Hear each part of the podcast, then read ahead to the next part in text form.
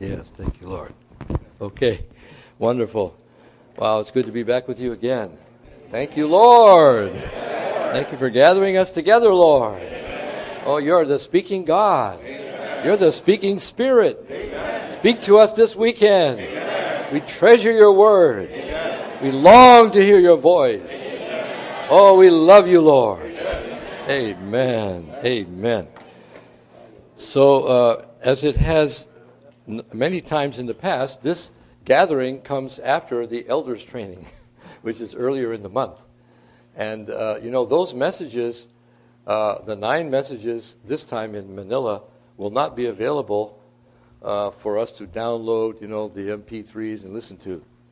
So we're, we're thankful that we can speak some of these messages this weekend. Uh, there were nine messages, and uh, the general subject, which you can see on your outlines, is living and serving according to God's economy and uh, concerning the church. So we have living. First, we have living. We need our, we need to have a certain kind of living that's according to God's economy concerning the church, and then we need to serve according to God's economy concerning the church. So uh, this is the general subject of this training and of this conference. And all the messages in this training and in this conference generally come from the first epistle of Paul to Timothy, 1 Timothy, uh, chapters 1, 2, 3, 4, and 6. As far as I can tell, there's no, no message from chapter 5. But they're all from 1 Timothy. And uh, what we're going to share with you is uh, four messages in this conference, but those four messages will cover five of the tra- messages in the elders' training. So you'll kind of get a general uh, realization of what was shared in the elders' training. Of course, you can purchase the Ministry of the Word, the book, which contains the uh, edited messages, spoken messages in edited form, and then you can also we will also see these messages in the morning revival. So the Lord will get them into us. But it's wonderful that we can be here this weekend to enjoy them together. Uh, okay, so uh, this first message is entitled Living and Serving According to the Heavenly Vision of God's Economy. So we need a heavenly vision of God's economy to, to govern and direct our living and our serving. May the Lord bring us fully in line and in, according to his divine economy. Uh, and we have verses here that are very much uh, related to this, of course. So we'll, we'll get into the outline uh, right away because we have a limited amount of time. Okay, the first point says the one thing, the unique thing that should be focused on, stressed, and ministered in the Lord's recovery is the heavenly vision of the eternal economy of God. Amen. The central subject of the Bible is the economy of God and the entire Bible is concerned with the economy of God. So at the beginning of this message, the brother who spoke this message in Manila pointed out that we need to not only see the vision, but we need to have the experience. But we need to see the vision and also have the experience. And of course, this reminded me of Paul's two prayers in Ephesians, right? The first one is in chapter 1 that we would have a spirit of wisdom and revelation in the full knowledge of God, right? We need a spirit. Our human mingled spirit is a spirit of wisdom and revelation, a, a spirit that can receive God's vision and God's revelation. Uh, and then the second prayer was altogether for experience, right? Paul prayed that we would be strengthened with power through the Spirit into our inner man that Christ would make his home in our heart through faith. This is altogether a matter of experience. So, first we need to see the vision, then we need to enter into the experience. And I uh, was reminded also of 1 Corinthians 2, cha- uh, verse 9 through 10, which says basically that God has prepared many things which eye has not seen, and ear has not heard, and has not even entered, come up in man's heart God has prepared for those who love him. That's us. and then the next verse says, But God has revealed them to us through the Spirit. So God's Spirit is the revealing Spirit. He reveals the deep and hidden things of God, which eye has never seen, ear has never heard, and have never even come up in the heart of man. They are, they are altogether spiritual things. They're not things in this physical realm. They're not things in the psychological realm. They're in the spiritual realm. And we need the Spirit to reveal them to us. But then, in John 16, 13, and 14, Paul, uh, the, sorry, the Lord Jesus said that the Spirit of reality will guide us into all the reality. So the revealing Spirit becomes the guiding Spirit. Uh, and, and the Lord said, This Spirit will speak concerning, will declare the things concerning the Son who is the embodiment of the Father. Right, so these things the Spirit declares, and then He guides us into the reality. So we need the reality of the things that we have received by revelation and vision. So this point, number one, is very, very crucial, saints. Uh, it may sound ordinary, but it's not ordinary. Uh, there's only one thing, something that's unique, that we should focus on, stress, and minister in the Lord's recovery. And that one thing is the heavenly vision of the eternal economy of God. The whole Bible, the central subject of the Bible. You know, the Bible is, this, is the greatest, the book of all books, right? It is, it is uh, 66 books containing many, many um, wonderful things. But the, but the real, the, the, the central subject of the Bible is not the law of Moses, is not history, you know, is not teaching us how to behave ourselves. It is God's economy. And that is something that the Lord's recovery has as a vision which no one else has. You, I mean, you can go anywhere in the world, you'll not see this matter, uh, either in the world, of course, nor among the Christians, right? There's no vision of God's economy. But through the ministry in the recovery, we have brought in, been brought into this uh, heavenly vision, which is the central subject of the whole Bible.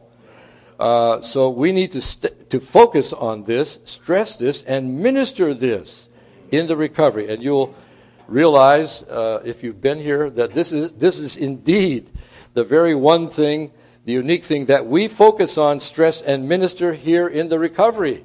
Right? You don't hear messages or speaking, and we shouldn't speak anything but God's economy. It's not easy to limit yourself to God's economy. There are a lot of other things we can speak, right? To one another, uh, even trying to help one another with our problems, uh, you know, and, and situations we are in. We may bring in things that are not God's economy, right? And that uh, ultimately uh, carry, lead, distract people from God's economy. And so the first verse here is one that we know very well. You know, Paul was uh, he, he left, he said he left Timothy in Ephesus that he might charge certain ones not to teach different things. And these different things were things different from God's economy. Right? So the one thing that we should teach, the only unique thing is God's eternal economy. And so this is a wonderful um, point for us and a kind of a, a real I don't know, I would say not a warning, but a kind of a, what do you call it? anyway, something that would focus us, right? We need to focus on God's economy. Okay, there are, there, there are a number of definitions of God's economy, and in this outline we have two that are quite up to date uh, from Brother Lee's ministry. Point A says God's economy and plan is to make himself man and to make us his created beings God so that he is manized and we are godized. What a wonderful expression. so God desires, it's, it's truly amazing that God wants to be a man. Uh, he wants to enter into humanity, mingle his divinity with humanity, and express himself through humanity, through the human living of his, of his people and through their serving of Him. He wants to have a corporate expression of Himself in humanity. And He created man for this purpose. He created man in His own image. Uh, and this image is something related to God's inner being. So man has, God, uh, man has human virtues, which are copies of God's attributes. They're just like a photograph, you know, a picture without the reality. Anyway, man was created in this way that so that God could enter into man and mingle his divinity with humanity and express his divinity, his divine attributes in human virtues. And this is what God desires to gain. So he, wants so he himself was manized. He became a man. And he, he is now Godizing us to make us the same as he is in life, in nature, and expression. Okay, well, what does this do? This produces uh, God men. God became a God man, and we are becoming God men. We are God men. God and we are the same. We are God men. So we are both divine and human. So God does not, this is not easy for us to real, realize, but we need to see this. God does not expect us to improve ourselves. Now take that one in. not easy. Because his desire is not that we be good men, but that we be God men. God wants us to be God men. There's a big, big difference between a good man and a God man. But God has come into us with his life and his nature. It's an incredible thing that we have the life of God. We have God in us as life, and with this life we have his nature, his very divine nature with all his attributes, uh, are now being mingled into our humanity. And this is so that we can express him and live him out. He wants us to live him out. He wants to be manifested in humanity. He wants all that he is in his divine uh, riches, all his divine attributes to be expressed in man's virtues. This is a wonderful thing. Point B says God's eternal economy is for him to become man that man might become God in life and in nature, but not in the Godhead, for the building up of the body of Christ to consummate the new Jerusalem. So at the very beginning of the New Testament, we see God becoming a man through what? Incarnation. Through the Holy Spirit entering into the womb of the human virgin to mingle divinity with humanity and then to be born out of that uh, virgin to be a God man. God became a man in the person of Jesus Christ through incarnation. But now, God is making us God through regeneration and through transformation. He is making us the same as He is in life and in nature. But, very important, uh, not in the Godhead. So we will never share God's person, and we will never be an object of worship to people, right? God is unique. He has the Godhead, and He is the unique object of worship. So this is this is God's economy, and this is for something. It has a it has an objective and a goal, and that is to become to build up the body of Christ, which is the corporate expression of the Triune God, to consummate the new Jerusalem, which is the ultimate corporate expression of the Triune God. So we have the verses here of John 1 1 and 14, God becoming man. 1 Corinthians 15 45, this man, the last Adam, becoming the life giving spirit. And then in Revelation 4, 5, and 5, 6, the life giving spirit becoming the sevenfold intensified life giving spirit. And so on. This is to, for the building up of the body of Christ to consummate the new Jerusalem. This is the unique vision uh, of God's economy. And this vision is what keeps us in one accord. We're all under one vision. We all minister only one thing, and we focus and stress only one thing. That is the vision of God's eternal economy. This keeps us in one accord in the Lord's recovery. Okay, point number two on the outline. Our becoming God in life and in nature, but not in the Godhead, was initiated by God the Father in eternity past, by his choosing us to be holy predestinating us unto sonship. The divine sanctification for the divine sonship is the center of the divine economy and the central thought of the revelation in the New Testament. Okay, so this matter of God becoming our life, or we becoming God in life and in nature, but not in the Godhead, it had its beginning in eternity past with God the Father. God the Father. He, uh, these verses here are very wonderful. Ephesians 1 4 through 5 says, Even as he, he, the Father, chose us in Him, the Son, before the foundation of the world, to be holy and without blemish before Him in love. So this verse says that the Father chose us to be holy and without blemish before Him in love. He chose us in the Son uh, to be holy, and this is through the Spirit's sanctification. So the Father chose in the Son for the sanctification of the Spirit. This is the triune God operating to carry out His economy.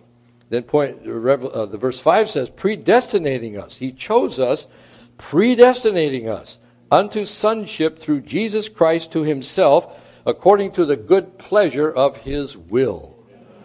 So pre, to predestinate, the Greek word means to put a mark on. You you mark something out. You put a mark on it, uh, and and uh, predestinating means you've determined a destiny beforehand. So, this matter of predestination is a tremendous thing. God has determined a destiny for us before the world was created and before we were born. God made a destiny for us. And uh, this destiny is that we would be His sons. Can you think of anything more wonderful than that? no, there's nothing more wonderful. God has predestinated us unto sonship. And we'll find out what that is.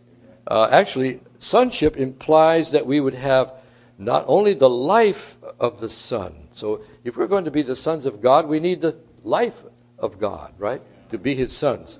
But also the position of a son. So we have life and we and we are also predestinated to have the position.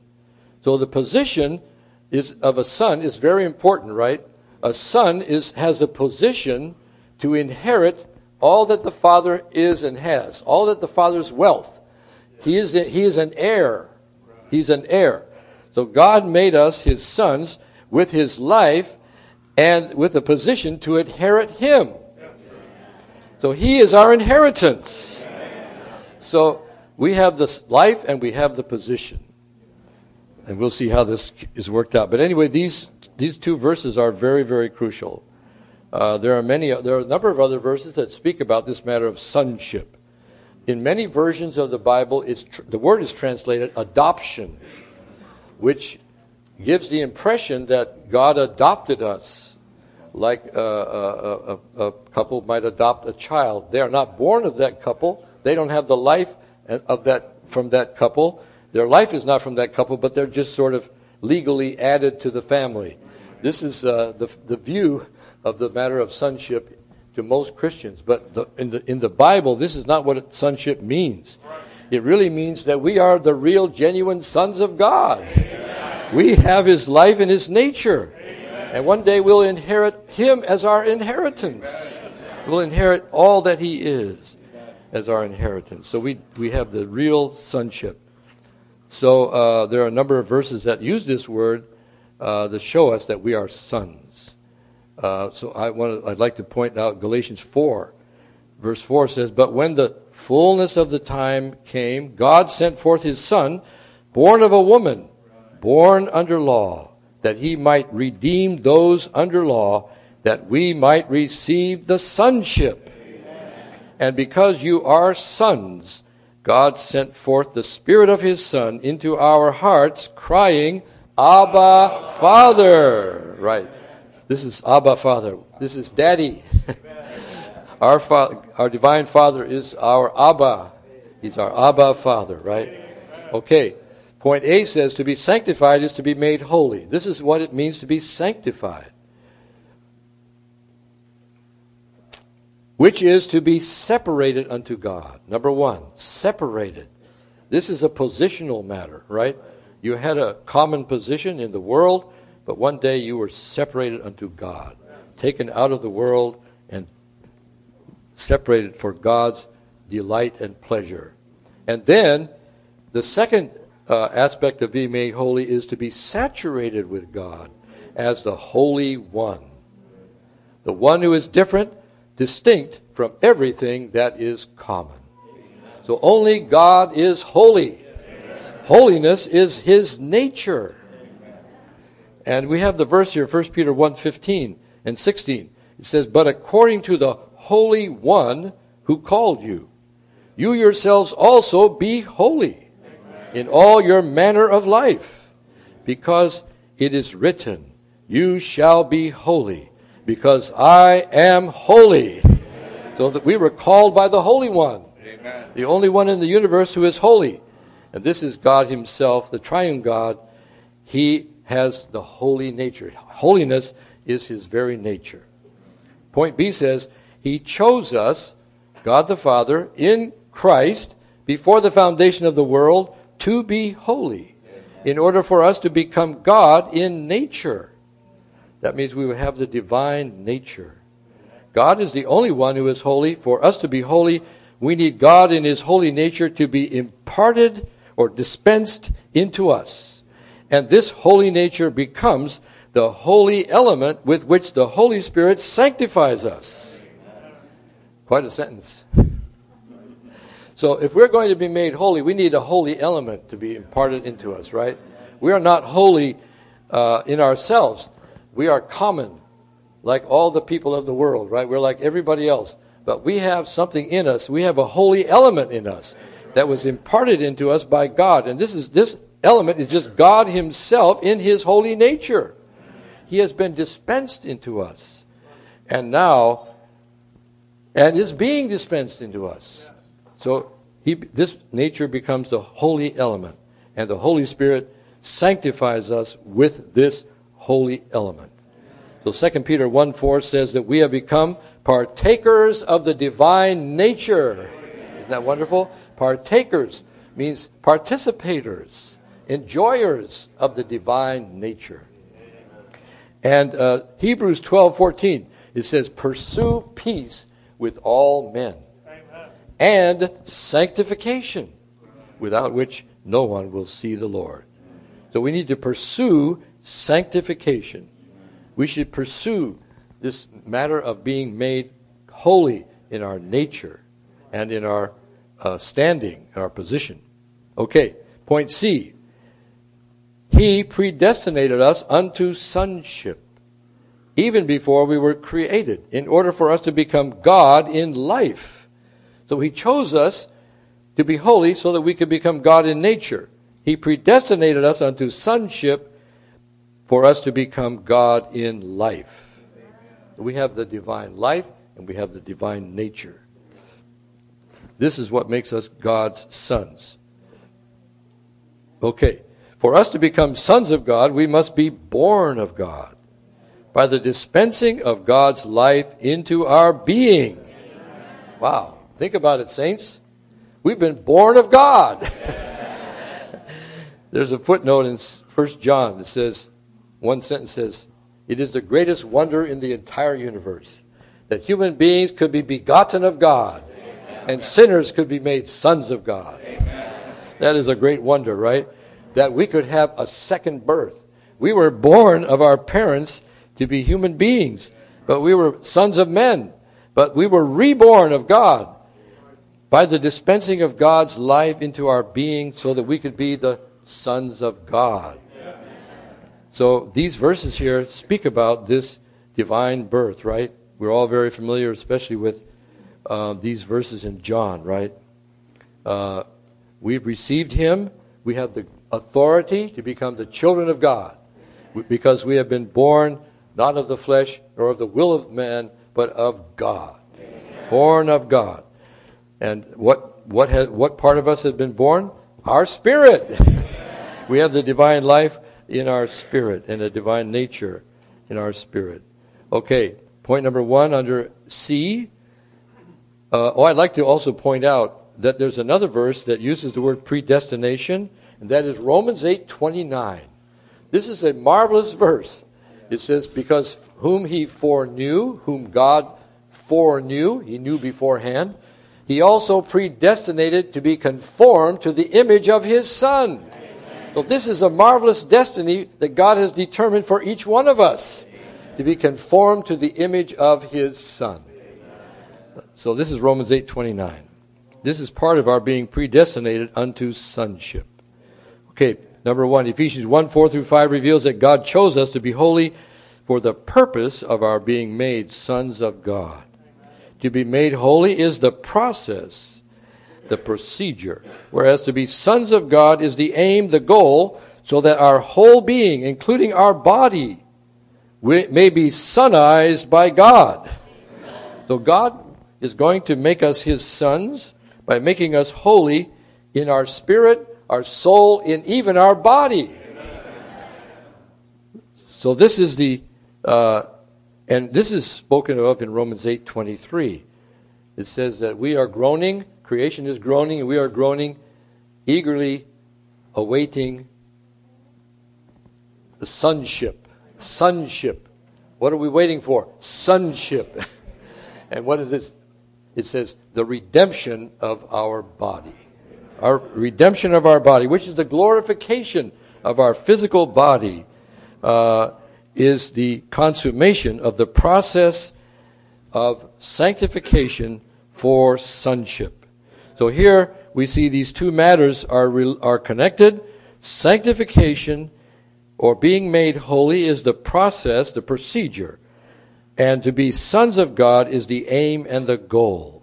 So that an entire being, including our body, may be sonized by God. And we, we will consummate in the holy city, New Jerusalem. So we'll, we'll be holy through and through. Yes, okay, so uh, we have another uh, portion of the word. Hebrews 2 10 through 11 reveals that the resurrected Christ, as the captain, the author of God's salvation, is leading many sons into glory. Amen. So, what is our destination? Glory. Our destination is glory. And now, uh, the, God is leading us as his many sons into glory. But in order to do this, uh, Hebrews 2:11 says that the one who sanctifies and those who are being sanctified are all of one. So, right after it says that God is leading us into glory, it says that there is one who is sanctifying us. And he is, he and we are of one Father. That means he's the firstborn, and we're the many born. And the firstborn is the sanctifier. He's the resurrected Christ.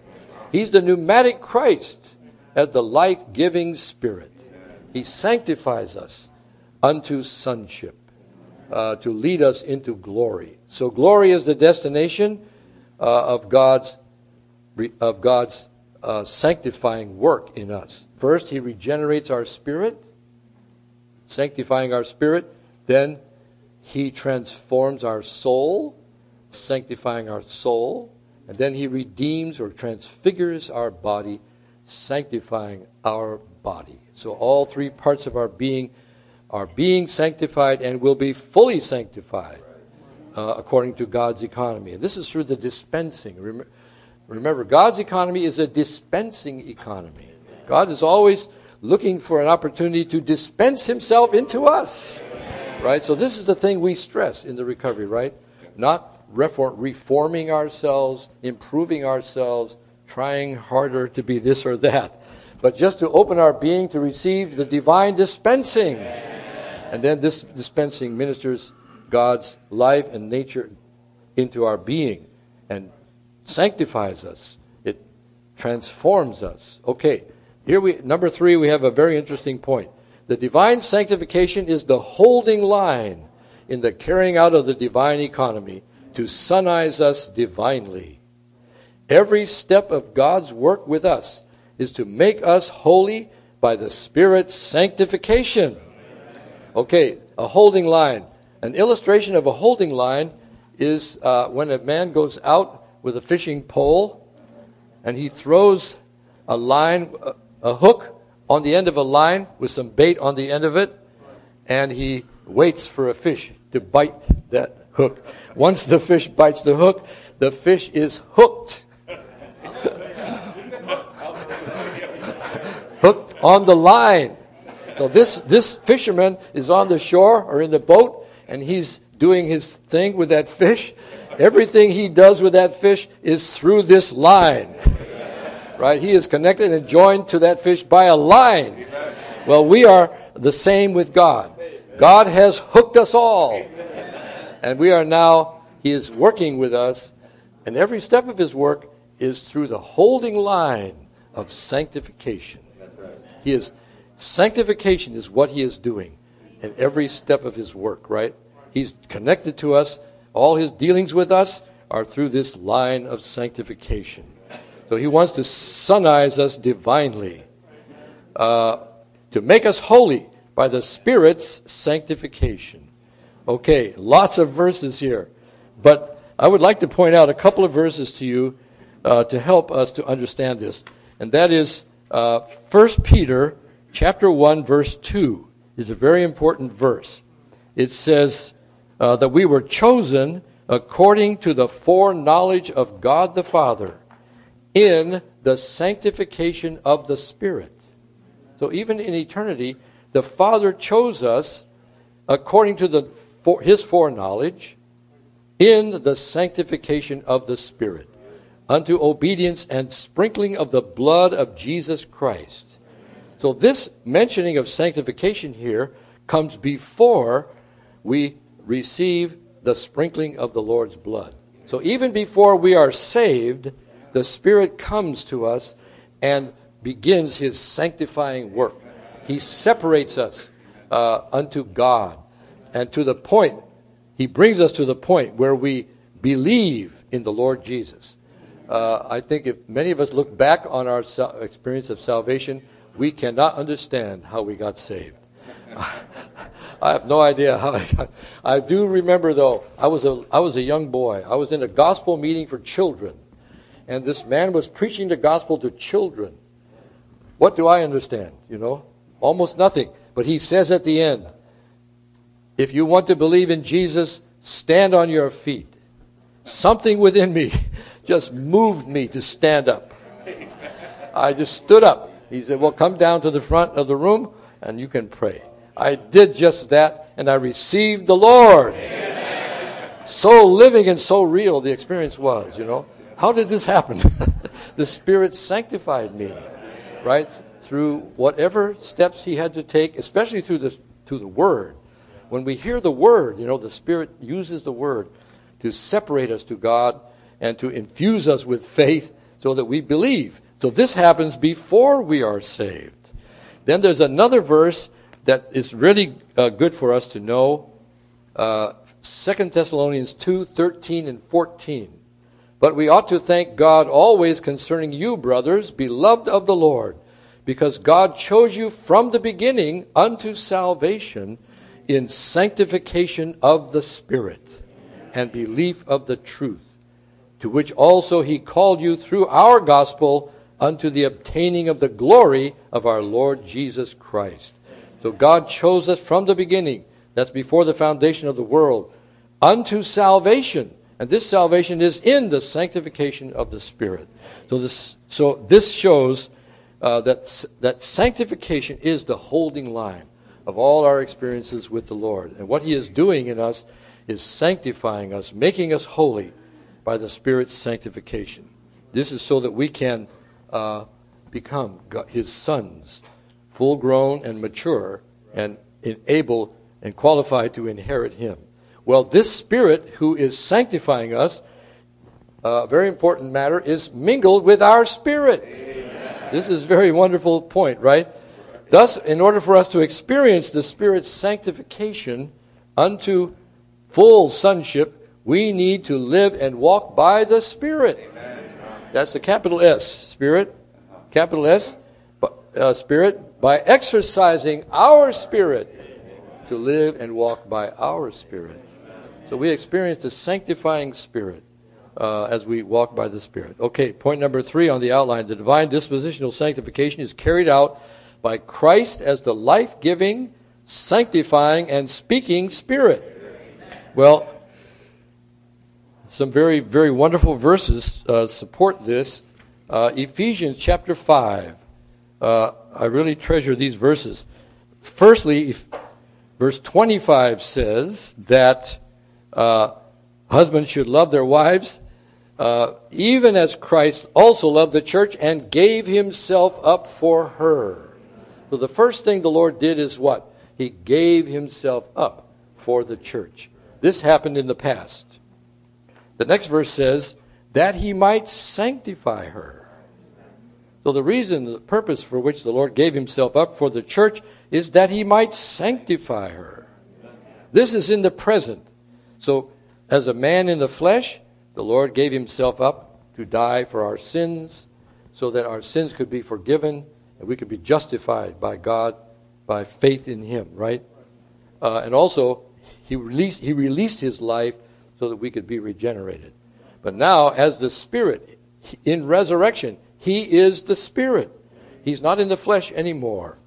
So in the present, he is sanctifying the church. That includes all of us.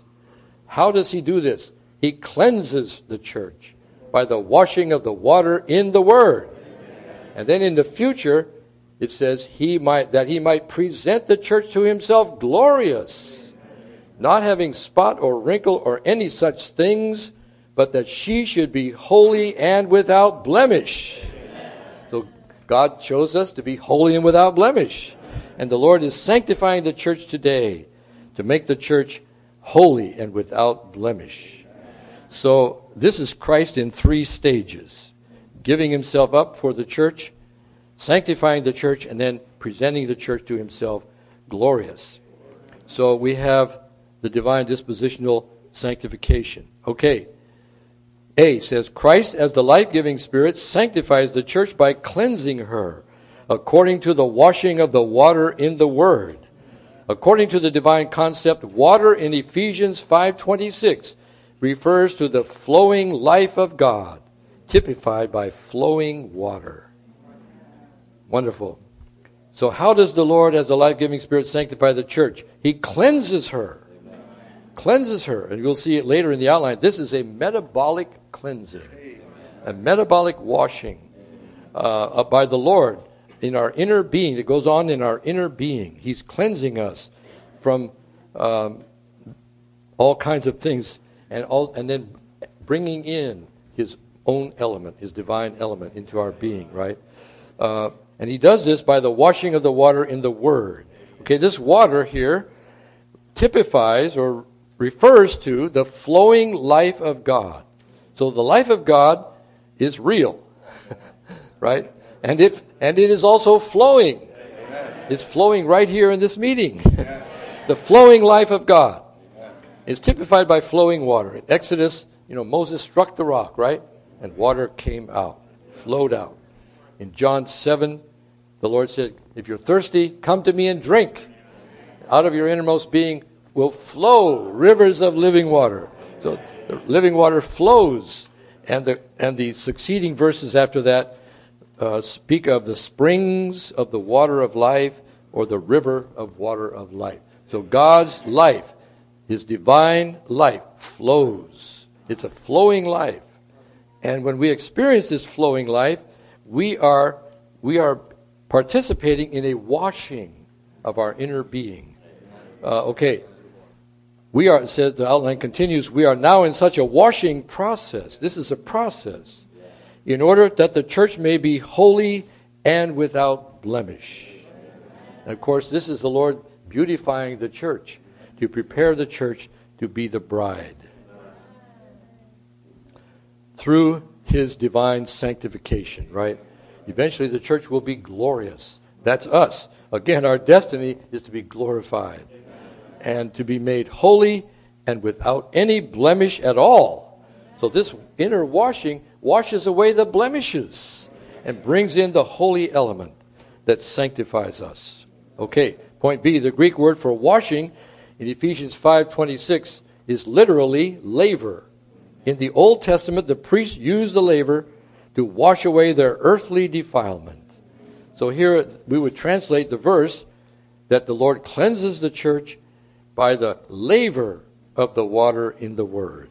So the Word of God is like a laver for washing away all kinds of earthly things.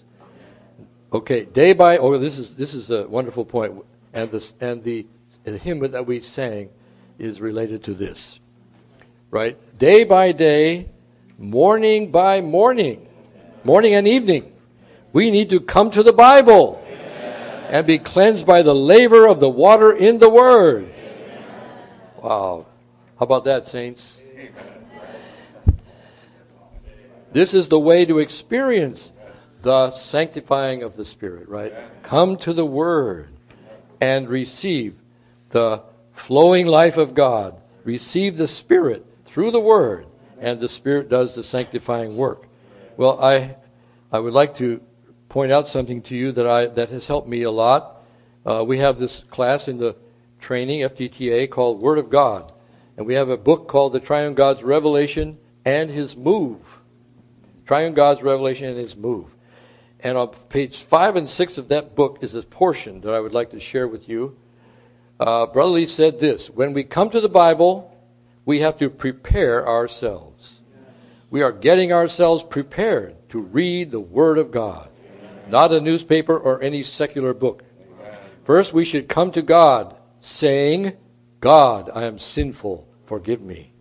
I am mistaken, forgive me. I do not love you, forgive me. Even I do not fear you, forgive me. We have to make a thorough confession of our sins. Then right away we enter into fellowship with God. And that fellowship is nothing less than God the Spirit. God's fellowship is God's Spirit. When we are in the Spirit of God, we are in fellowship with God. We must confess all our sins to make ourselves pure and clean without any hindering thing between us and God. Then we are in God's fellowship. At that time, we are in the Spirit of God. And when we come to the Bible, it is different. This is what we have learned to study the Bible in the Spirit in God's fellowship. So I highly recommend before you read either the Bible or the Holy Word or whatever you do in the morning that you clear away all the things between uh, your, ourselves and God, right? So that this really is practical, saints. When we confess our sins or we take the Lord as our offerings, right, our sin offering to deal with our sinful nature, and we take Him as our trespass offering to take away our sinful deeds, right? We find that whatever was between us and the Lord is, is gone. and we are now, at that point, we are in the Spirit. We're in the fellowship. At that point, when we read the Bible, it's different from if we read the Bible without, right, preparing ourselves in such a way. Then Brother Lee says, then we have to pray read, not just read the Word. As we read Genesis 1 1, we should pray, God, thank you. In the beginning, you created the heavens. Oh, created the heavens. created the heavens. Learn to pray read. Throughout the centuries, all the devoted lovers of the Lord and students of the Bible practice prayer reading. So, to read the Bible prayerfully is to pray read. When we teach the practice of prayer reading based on Ephesians 6, 17 through 18. I think you know these verses, right? Receive the wor- sword of the Spirit, which Spirit is the Word of God, by means of all prayer. All kinds of prayers, right? When you read the Word, uh, something within you responds to the Word, and you pray it, not with a formula of prayer, but something just, you're just inspired to pray. Sometimes you shout, sometimes you're very quiet, sometimes you you rejoice, sometimes you are saddened because you got exposed. You confess, right? All kinds of prayer will come out when we are reading, even singing. The Bible says we should sing the word. Anyway, Brother Lee goes on to say that he received tremendous benefit by pray reading the word. And he, he, he speaks about how he, Ephesians 3, you know, where Paul prayed that we would be strengthened with power and Christ would make his home in our hearts. He said by pray reading, he understood that Christ making his home in our hearts is his building. He says, How can you have a home without a building? So the Christ is building himself into us by making his home. He said, The only way I could get this kind of light is by pray reading. So we should pray read the word. And even I would say we can pray read the outlines of the ministry. And whatever way, I mean, whatever kind of prayer, all kinds of prayer, we can touch the Lord and take Him in through His Word. And we get washed. Our inner being gets washed. Okay, point C. Paul uses the Greek word rhema when he speaks of the Word with its washing process. Logos is God's Word objectively recorded in the Bible. Rhema is the Word of God spoken to us on a specific occasion. So there is the written Word. It never changes, right? It's there in print, in black and white. But when we read the printed Word, the written word, the Logos word. The Spirit uses that word and speaks a specific word to us at that particular time. And that word is the Rhema. And that word is the washing water, that water that washes us and carries out the sanctifying work. Point D, as a life giving spirit, Christ is the speaking spirit. Whatever he speaks is the word that washes us. So we need to come to his presence afresh, right? Every morning to receive, say, Lord, speak to me. I need to hear your speaking. I don't want to read your word without hearing your speaking. Speak to me today, Lord. Meet my need in my situation. And all these verses show uh, John six sixty three says, The Spirit gives life, the words that I speak unto you are spirit and are life. Amen. And Revelation 2 7, that he who has an ear, let him hear what the Spirit says to the churches. Amen. Revelation 22 17, the Spirit and the bride say. And these next verses, uh, especially Acts 28, says that the Holy Spirit spoke through Isaiah the prophet. That means even the Old Testament is the speaking of the Spirit. The Spirit is just the speaking Spirit. He's the one who speaks for God uh, and speaks to us. Point E one thing that we always treasure is that the Lord still speaks to us personally and directly today. Right? He as the Spirit, he, as the Spirit, he spoke in the Old Testament. He spoke the New Testament, and now he speaks today. He speaks to us today. True growth in life depends upon our receiving the word directly from God. Only this, his speaking in us has true spiritual value. This is wonderful, right? Okay. Hebrews 3 7 through 11 says that the Holy Spirit spoke in the Old Testament. But the, but the verses that follow say that we need to hear his voice today. It says, Today, if you hear his voice, do not harden your heart, right? As in the day uh, when the children of Israel hardened their heart. When you hear his voice, don't harden your heart. Another uh, wonderful verse is Luke 10, sorry, Luke 10, 38 to 42, where Mary was sitting at the Lord's feet listening to his word. The Lord said, She has chosen the better part we need to sit at the Lord's feet listening to His Word. This is the washing Word, the Word that will sanctify us. Uh, and then Song of Songs 8, verse 13 says, My companions, listen for your voice. Let me hear it. So this lover of, of, lover of Christ is longing to hear the Lord's voice, to receive His Word. Okay, point F. The speaking of the indwelling spirit as the Christ as the life-giving spirit within us is the cleansing water that deposits a new element into us to replace the old element in our nature and disposition. This metabolic cleansing causes a genuine and inward change in life, which is the reality of dispositional sanctification and transformation. This is so only the word, the living operating word, which is spoken unto us by the Spirit, can carry out this uh, metabolic cleansing. A metabolic cleansing. Metabolism is something where a new element is comes in and an old element is discharged. This is metabolism, right? So we need to experience such a me- metabolic process of cleansing uh, by our by the speaking of the indwelling Christ as the life-giving Spirit within us as we read His Word, uh, as we listen to His Word, and so forth, right? We need to receive his personal speaking. And this produces a genuine and inward change in life.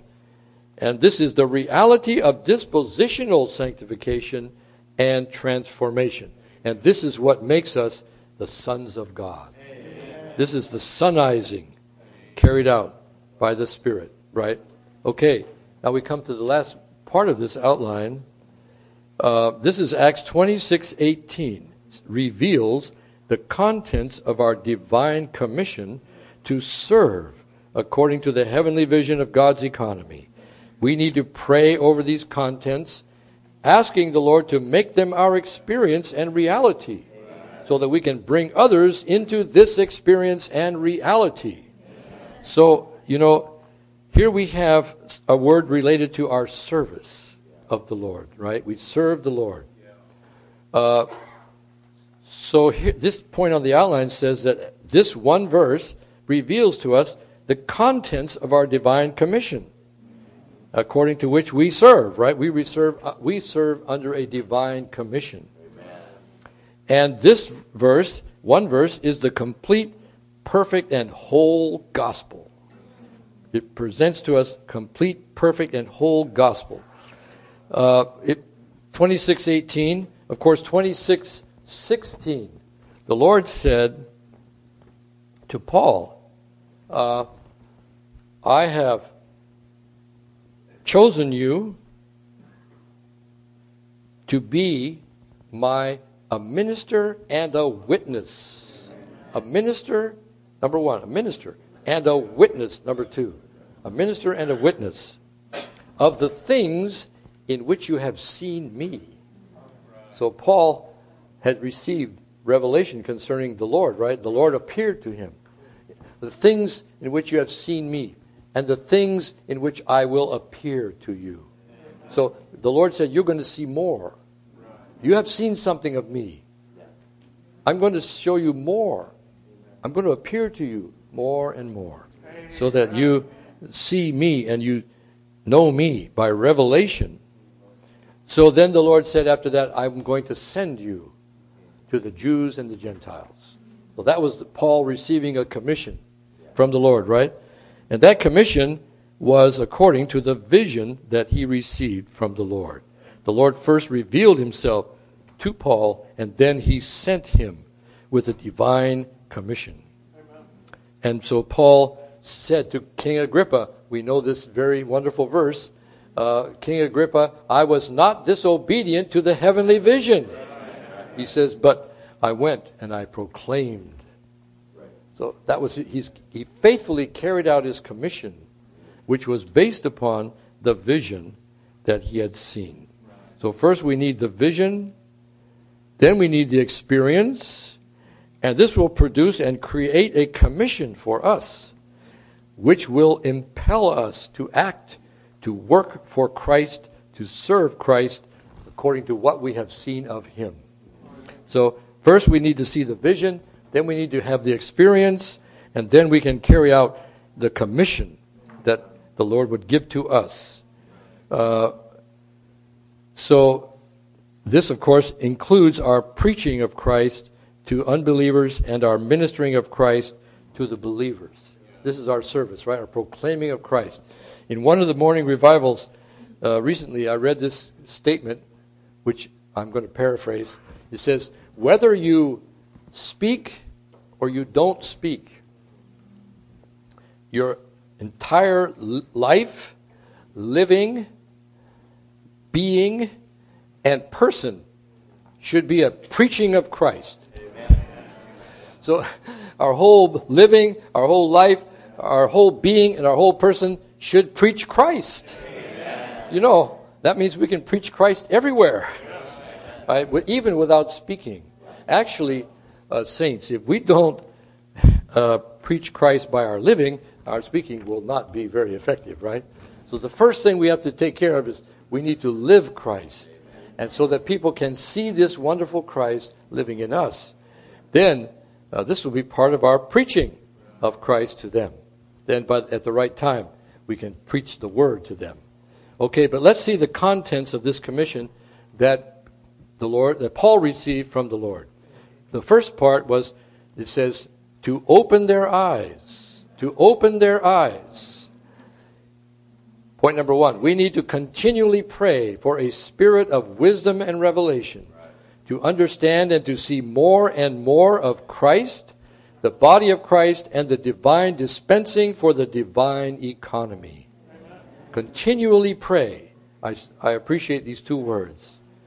Paul did, right? In Ephesians 1.17, Paul prayed that the believers would have a spirit of wisdom and revelation. And Paul said in chapter 3 that the mystery of Christ was revealed to him in his spirit. In spirit. He received the revelation. And Revelation 4, verse 6 says that the four living creatures were full of eyes. Full of eyes. So we need to be full of eyes. Uh, and then 317, uh, the Lord said of the church in Laodicea that they were blind. So we need to pray continually that we will have a spirit of wisdom and revelation to understand and see more and more of the person of Christ, the body of Christ, and the divine dispensing. Point two, we cannot go on without new knowledge of the Lord and a new vision of Him. Wouldn't it be wonderful if we prayed, Lord, I need a new knowledge of you. Amen. I can't go on without this. You must give me a new vision of yourself, right? A new vision of yourself. So, um, so this is the uh, what Paul referred to in Philippians three eight he referred to this as the excellency of the knowledge of Christ Jesus my Lord. Right? This is the knowledge of Christ that comes to us through revelation. In Galatians 1, Paul said, It pleased God to reveal his Son in me. So we need to pray that the Lord will reveal more of himself to us, that we will receive fresh light and concerning the person of, of the Lord. And this the excellency of the knowledge of Christ is what enabled Paul to count all things loss so that he may gain Christ. Right? So when we have the knowledge of Christ through revelation, we can have the experience of Christ that follows this knowledge, right? We have the knowledge, then we have the experience. Um, we can pursue. We pursue Christ because we see that He is the most excellent one, and nothing in the universe can compare to Him and everything in the universe is rubbish compared to the Lord. You know, Paul said he suffered the loss of all things, and he counted them as rubbish or refuse or dog food. You know? So compared to Christ, everything is rubbish. And we don't have the, you know, we don't have the feeling we've given up anything. We gained the treasure of the universe. and the things that we lost are not worthy to be compared to Him. But how can we have this experience, saints? The only way is by having the excellency of the knowledge of Christ. We must gain more revelation concerning Him. And eventually, point three says, Our commission is to enlighten all that they may see what the economy of the mystery is. This is our commission. Then, point B, to turn them from darkness to light Point one light is the presence of God. We need to be people who are full of light. Wow. Isaiah 2, verse 5 says, Come and let us walk in the light of Jehovah. 1 John 1 5 is, God is light. Verse 7 says, If we walk in the light. Right? So, anyway, we need to be people of light, who are full of light, and that means we need to be people who live in the presence of God because light is the presence of God. Then, according to this experience that we can have, we can be the luminaries in the world, reflecting Christ as the genuine light to the people around us, holding forth the word of life to tell out the virtues of the one who called us out of darkness into his marvelous light. This is our commission based upon our experience uh, of, of the Lord. Point C, to turn them from the authority of Satan to God. The highest point in our spiritual experience is to have a clear sky with a throne above it. To have the throne above a clear sky is to give the Lord the preeminence in our being and the highest and most prominent position in our life. This is based upon Ezekiel 1, where uh, the four living creatures, above them was an expanse, crystal clear, uh, and the throne with one sitting on it. Uh, so this is the highest point in our spiritual experience that the sky above us would be clear and the throne would be there. That is, the Lord has the preeminence in our being and the highest and most prominent position in our life. Okay. Point two if we are under a clear sky with the throne above it, genuine authority will be with us to bring others under God's authority. And these verses show how Paul, it says that he had been given authority to overthrow strongholds, reasonings, and every high thing rising up against the knowledge of God, and taking captive every thought unto the obedience of Christ. So Paul had the divine authority because he was a man under a clear sky with a throne above it. He was under the Lord's authority, full authority. So this shows how our experience qualifies us to carry out our commission. Point D, that they may receive forgiveness of sins. Point one, we need to go to the Lord to receive a thorough forgiveness of all our sins. You know, the Lord is so, if we confess, it says, right, God is faithful and righteous to forgive us our sins. So we, we, we don't need to, we should believe in God's faithfulness. We should believe in the effectiveness of the Lord's blood. Right? So we, we just confess to the Lord and receive His forgiveness and His cleansing right away. We have the fellowship with Him. And point two says David begged God to blot out his transgressions, wash him thoroughly from his iniquity, and cleanse him from his sins. Wow. Psalm 51. A marvelous example of confession, right? If we confess our sins to receive God's forgiveness, we will have the gladness of God's salvation and be sustained with a willing spirit. Then we can teach transgressors his ways, and sinners will turn back to him. This is what David said in Psalm 53, 51. So, yes, our confessing and God's forgiveness should bring to us the gladness of salvation and should sustain us with a willing spirit. Our spirit would be depressed if we don't confess, right? But if we confess, our spirit will be uplifted and strengthened. Okay, point E, that they may receive an inheritance among those who have been sanctified by faith in me. This inheritance is the triune God himself with all he has, all he's done, and all he will do for his redeemed people. So the ultimate blessing of this commission will be that those who, rec- who are under our proclaiming will receive the triune God as their inheritance. And a wonderful thing, two words, among those. You know what that implies? The church life. So even the church life is included in this commission. We, we need to bring people into the church life so that they can be among those who have been sanctified by faith in the Lord. Point number one the triune God is embodied in the all inclusive Christ, who is the portion allotted to the saints as their inheritance. Point number two we need to bring people into the enjoyment of the all inclusive Christ in the church, in the church life, so that they may enjoy Christ as we do and be sanctified dispositionally with the holy nature of God through the exercise of, our, of their spirit. So we need to be spirit exercising people, right? Oh, the best thing you can do for someone is to help them to exercise their spirit. Then they will touch the Lord and they will receive untold benefits, right? They'll enter into this wonderful process of sanctification and they will enjoy that God is their inheritance, right? Through the exercise of their spirit. Point number five. Shall we read it together? Our being sanctified for the divine sonship ultimately consummates in the New Jerusalem as the holy city, congregate of the divine sonship. This is the ultimate consummation of God becoming a man in the flesh, that man might become God in the spirit to gain a great corporate God man for the corporate expression, the glory of the triune God. Amen. Hallelujah. Amen. Well, Re- Revelation 21, verse 7, which speaks of the New Jerusalem, the whole chapter, right? It says that those who will participate in this city will be the sons of God. So sonship eventually consummates in the New Jerusalem. Amen. Okay. We have some time.